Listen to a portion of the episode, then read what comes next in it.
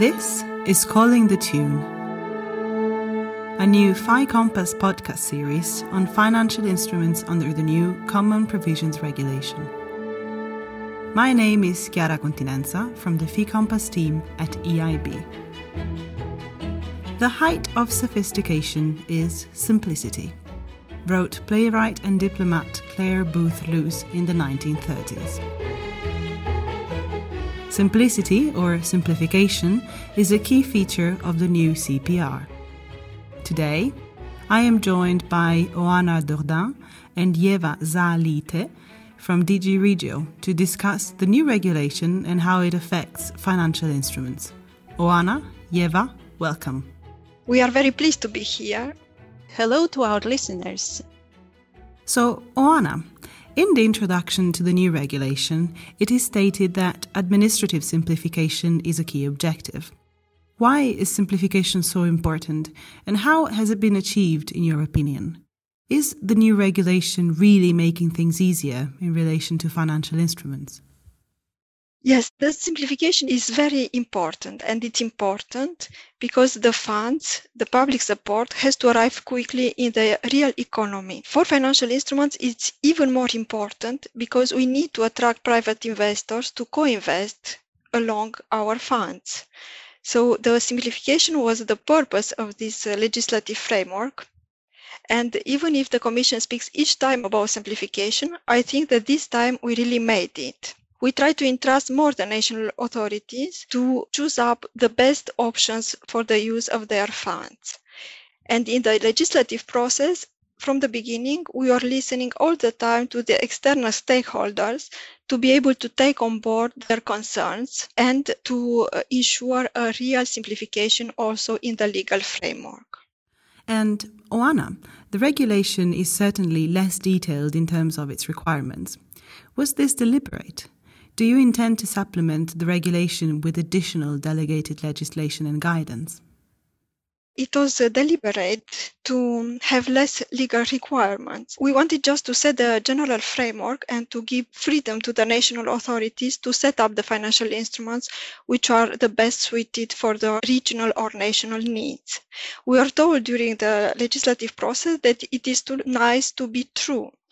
And for sure, the Commission hidden something in the legislative provisions. And we tried to reassure the member states, but we didn't manage because some of the provisions which are in the current legal framework came back into the legislative process.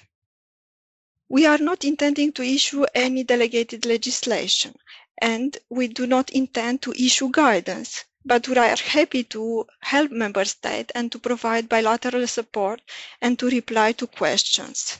So that's really interesting indeed, and I, I'm sure our listeners will find it useful to reach out to you in case they have further questions on this. Now, Ieva, what do you think are the most important features of the new regulation that were simplified?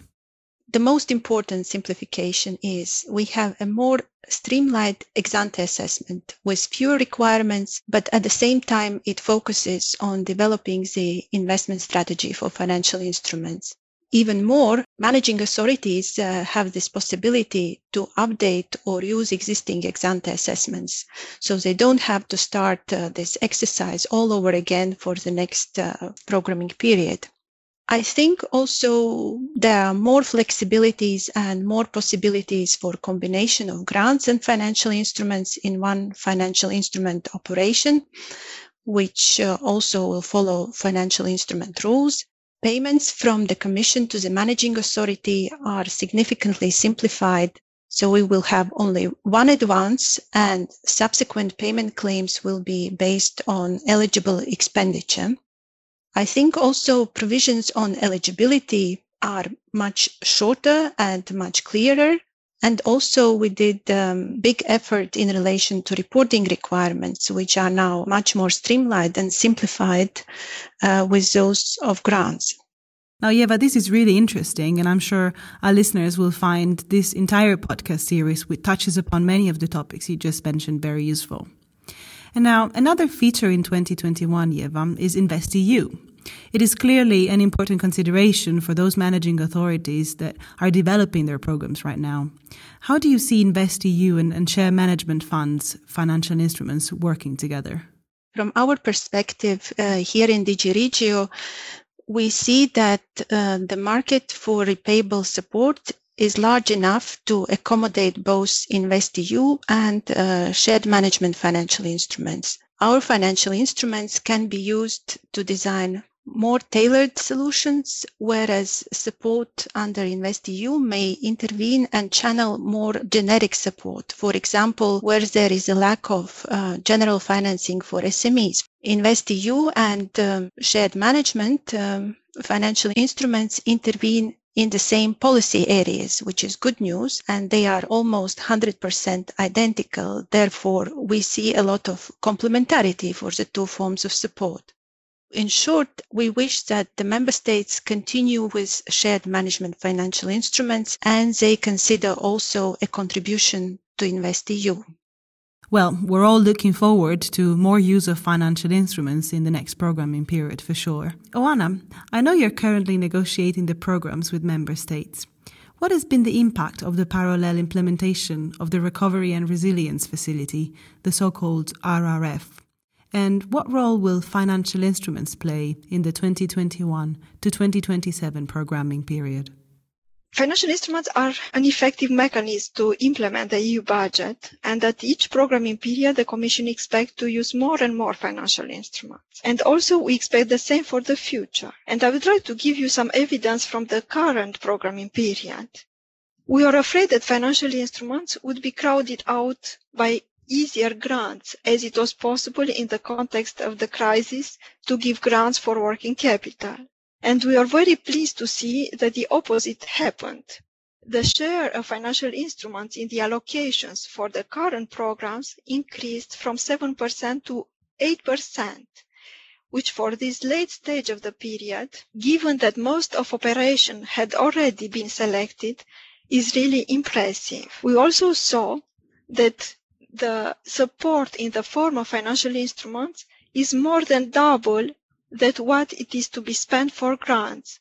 It amounts to 4.7 billion compared to 2.3 billion for grants. So this proves that financial instruments are an effective mechanism also in crisis times. And finally, a question to both of you, Ieva, Oana. What would be your one piece of advice to our listeners about using financial instruments under the new rules? My advice would be not to be afraid of financial instruments. They are a smart way of using public resources uh, when implementing uh, our programs and delivering policy objectives. They are also an opportunity to benefit from the private sector competence. And I think they offer possibility to venture into sectors which are traditionally intended for uh, grant support. Oana? My advice would be to start now to set up financial instruments for tomorrow. It is possible to do it now, even with funds from REACT-EU or from normal programming, and you will have the legal basis to continue these financial instruments with a new budget in the new programming period. Thank you very much, Oana Ieva, for sharing your insights and for taking part in this interview today. Thank you very much, and uh, I hope we will have more financial instruments in the future. Thank you. A big thank you also to our listeners for tuning in today to this first episode of the Fi Compass Calling the Tune podcast. If you have any questions, don't hesitate to send us an email at info at ficompass.eu. Also, don't forget to follow us on social media and look out for the next episode on the design and implementation of financial instruments. I wish you all a good day ahead.